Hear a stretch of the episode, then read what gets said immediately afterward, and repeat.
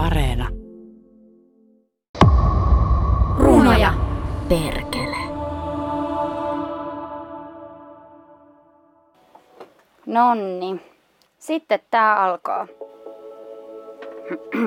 Hyvää iltaa. Tämä on Runoja Perkele podcast ja mun nimi on Laura. Mä haluaisin olla jonkinlainen runosoturi. Tässä ohjelmassa pohditaan suomeksi kirjoitettua runoutta viimeisen kymmenen vuoden ajalta.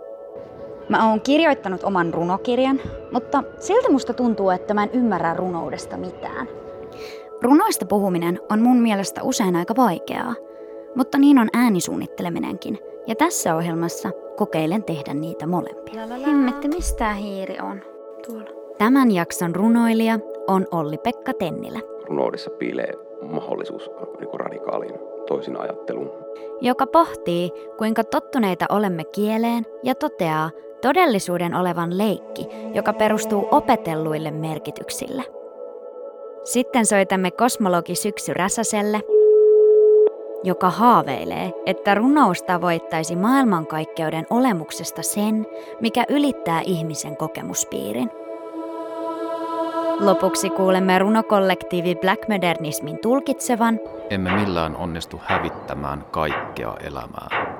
Jossain kohtaa multuu elon kehä. Maan kieltoliike on hidas käännös. Tennilän kokoelmien runoja. Kymmenes luku. Oppitunti outoudesta. Olen Olli-Pekka Tennilä, runoilija Jyväskylästä. Uusin teokseni Lemmon Ommel ilmestyy poesialta tänä talvena. Outouttaminen, ää, vieraannuttaminen. Ää, koen sen ehkä, ehkä tavallaan päinvastoin, että, että ää, jotenkin se, mikä on luontevaa tai pahimmillaan luonnollista, niin, niin, niin se, että miten, miten siihen kieleen on ikään kuin opittu ja opittu lukemaan sitä sen mukaan sitä, mi, miten on tai mitä tapahtuu. Se tavallaan luonnollistuu ja, ja, ja ehkä siinä on joku semmoinen mm, vaikka sitten dekonstruktion tai fenomenologisen ankaran projektin kaltainen, vähän kaltainen pyrkimys ikään kuin palauttaa se ö, outous, mikä on, on ikään kuin vallitseva todellisuuden tila. Ja, ja mun mielestä silloin ei voi puhua vieraannuttamisesta tai outouttamisesta, jos se pyrkimys on ikään kuin poistaa se luonnollistuneisuuden kivettymä tai kuona siitä päältä.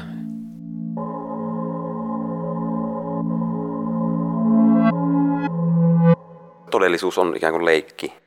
Ja se yksi käsitteisyyden harha, jota on pyritty viljelemään niin kielessä kuin tieteessäkin, kuvittelemaan, että yksi käsitteisyys kielessä olisi mahdollista, niin se on, se on aika vakava ö, virhepäätelmä.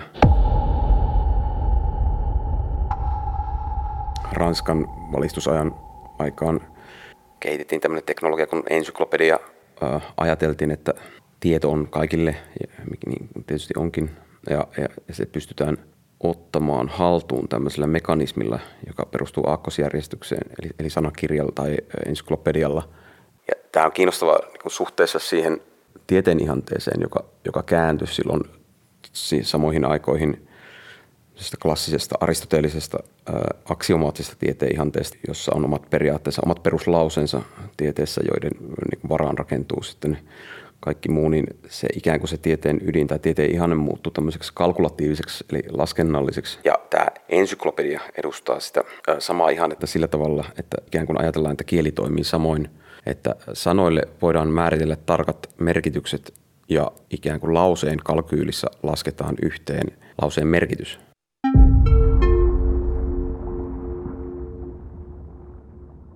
Tämä on niinku se, semmoinen asiat, kun mä oon ikään kuin tutkailu kieltä ja katsonut, että miten, miten luonnollinen kieli toimii esimerkiksi siinä tilanteessa, kun pienet lapset oppii kieleen ja on kielessä koko ajan, niin miten se merkitys ja miten se leikki toimii siinä, minkälaisten epävarmuuksien keskellä se merkityksen saaristo, minkä ne jotenkin hahmottaa, niin se on todella repaleista. Mutta tarkoitan nyt vaikka yksinkertaisesti sanoa, että tieteen projekti, runouden projekti ja leikin projekti ei ole mitenkään erillisiä asioita mulle, vaan runoudessa piilee mahdollisuus niin kuin radikaaliin toisin ajatteluun.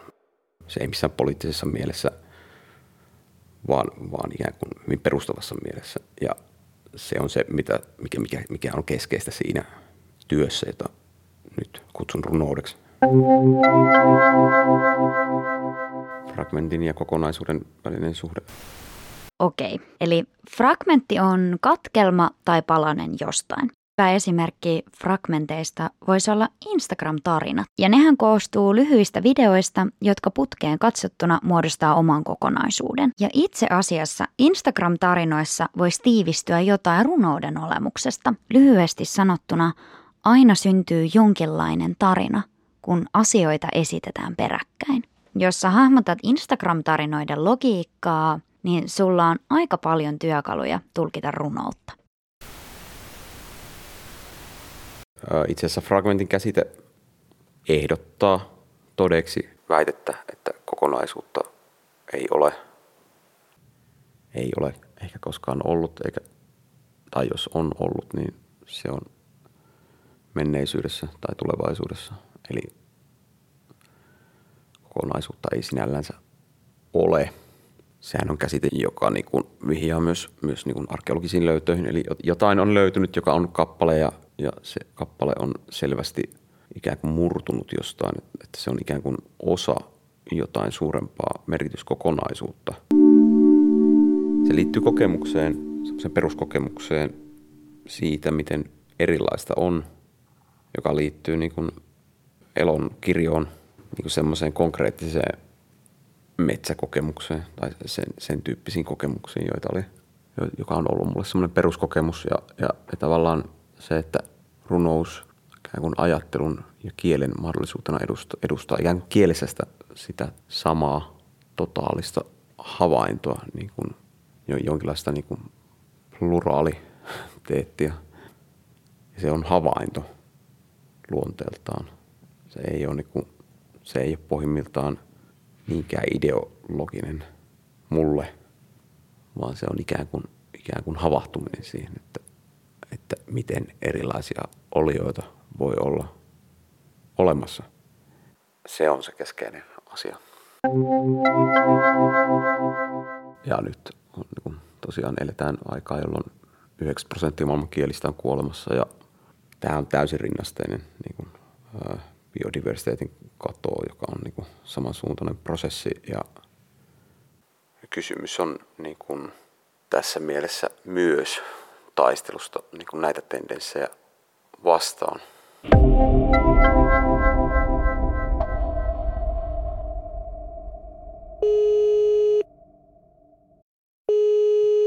Tervehdys, mä oon Syksy Räsänen, kosmologi Helsingin yliopistolta. Runous ja luonnontiede lähtökohtaisesti tuntuu olevan hyvin ö, kaukana toisistaan. Mutta jos lähestyy tätä esimerkiksi Skifin kautta, Skifihän on tämmöinen taiteen laji, joka ottaa paljon luon, luonnontieteestä asioita, inspiraatiota ja joka toisaalta myös vaikuttaa moniin luonnontieteilijöihin. Mikä olisi mielestäni mielenkiintoista, olisi sen inhimillisen kokemuksen ylittävän maailmankaikkeuden luonteen tunnun välittäminen runoudessa. Eli sen, että maailmankaikkeus on, on, on epäinhimillinen siinä mielessä, että ne luonnonlait pohjimmiltaan meille vieraita ja myös maailmankaikkeudessa enimmäkseen olosuhteet on, on meille hyvin vihamielisiä. Mun täytyy sanoa, että mä en ole niin törmännyt mihinkään, missä sitä on tehty kovin onnistuneesti. Että musta tuntuu yleensä tämmöinen niin fysiikan käyttäminen runoudessa on, on jotenkin latteaa, mutta musta se liittyy ehkä siihen, että yleensä varmaan kosmologit huonoja runoilijoita ja, ja runoilijat ei ehkä tunne kosmologiaa tai fysiikkaa syvällisesti. mitä tulee tässä siitä, että onko runoudesta sit hyötyä tieteen tekemiseen, niin tässä on sellainen ero, että vaikka fysiikassakin on niin kuin tärkeää saada uusia ideoita ja nähdä semmoisen totutun ajattelutavan ulkopuolelle, pystyy katsoa, että miltä asiat näyttää oman hiekkalaatikon ulkopuolella, niin se, se asioiden piiri, missä liikutaan, on hyvin määritelty ja se, ja se, että millaisia työkaluja siinä voi käyttää, millaisia tämmöisiä ajattelun työkaluja on paljon määrätympää ja, ja tarkempaa kuin taiteessa. Että mä en usko, että runoudesta voi saada hyödyllistä inspiraatiota fysiikkaan.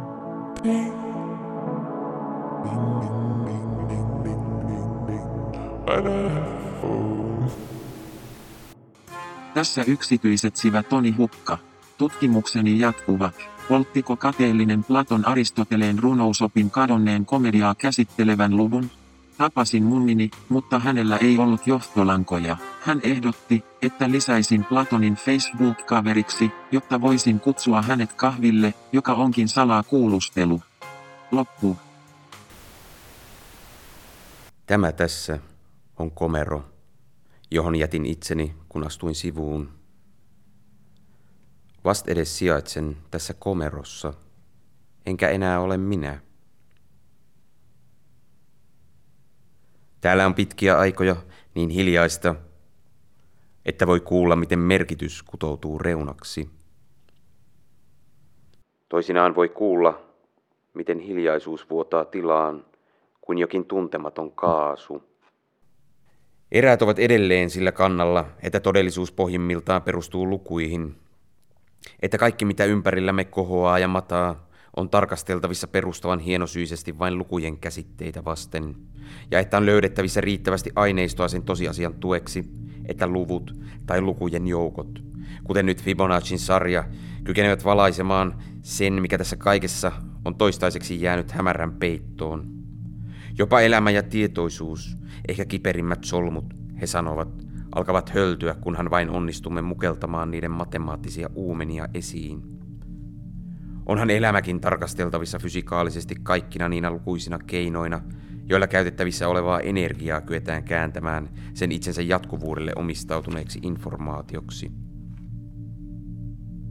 Lattiolta löytyy välillä outoja roskia.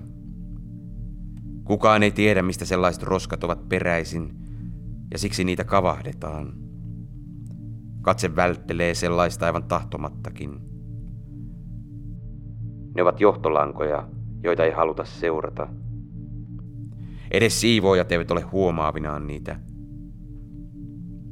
Yhtä hyvin lattioilta kuin merenrannoilta löytyy välillä roskia, joista kukaan ei osaa sanoa, mistä ne ovat tulleet.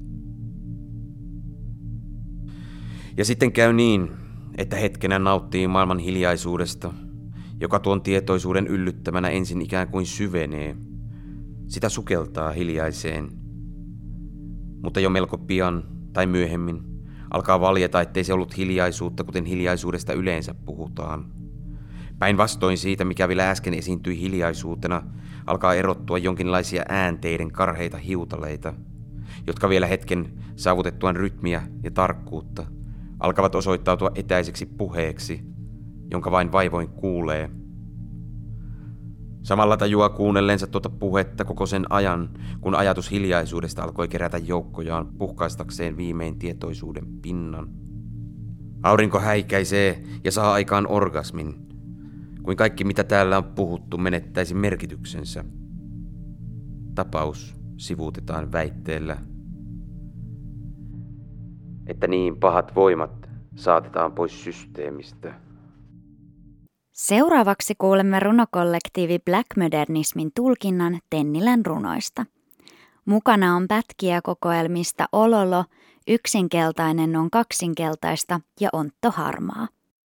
Aloitetaan alusta. Numero on luvun nimi. Numero yksi on luvun yksi nimi. Numeroa yksi käytetään ilmaisemaan totuusarvoa tosi. Yksinään ei selviä yksikään. Ja niin kaikkialla nokkosten alla yllä asuu ykkösten alla nolla. Puhutaan vaatimattomasta eläimestä, kun tarkoitetaan, ettei se näytä juuri miltään. Ei juuri mikään merkitsee nyt vähäpätöisyyttä, mutta yhtä hyvin myös käsittämättömyyttä. Vaatimaton eläin on vaarassa kadota. Yksi vähäpätöisyyteensä, nolla käsittämättömyyteensä. Kaikki saa alkunsa siitä, kun muuan lehmä nuolee jäätä janoonsa. Villi lehmä seisoo jäätiköllä ja sillä on jano. Toisinaan sitä mielestään tietää, mikä on mahdotonta. Hän saattaa kävellä kuin mittaisi etäisyyksiä. Ylimalkaan arvioi todellisuutta. Saapuessaan rajoitettuun tilaan hän on löytänyt mittakaavan ja alkaa toimia. Ruumis vaikutti hänestä tehdyltä karikatyyriltä. En mahda sille mitään. Muodoton möhkäle jäällä. Ihminen varmasti. Geologi oli huoleton. Emme millään onnistu hävittämään kaikkea elämää. Jossain kohtaa multuu elon kehä. Maan kieltoliike on hidas käännös. Jäljetön, ei koskaan jäljetön. Valo ymmälsi kaiken. On kaunis keltainen päivä. Hetkittäin mikä tahansa kaide paljastuu kaiteeksi aivan kuin laivan kannella.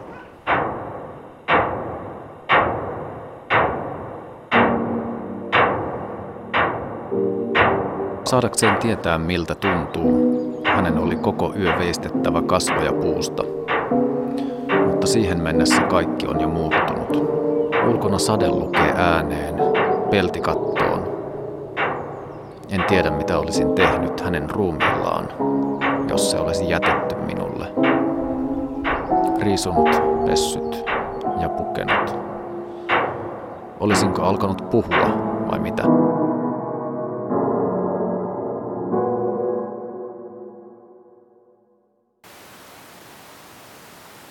Kuuntelet Ylen erikoisohjelmaa runoudesta.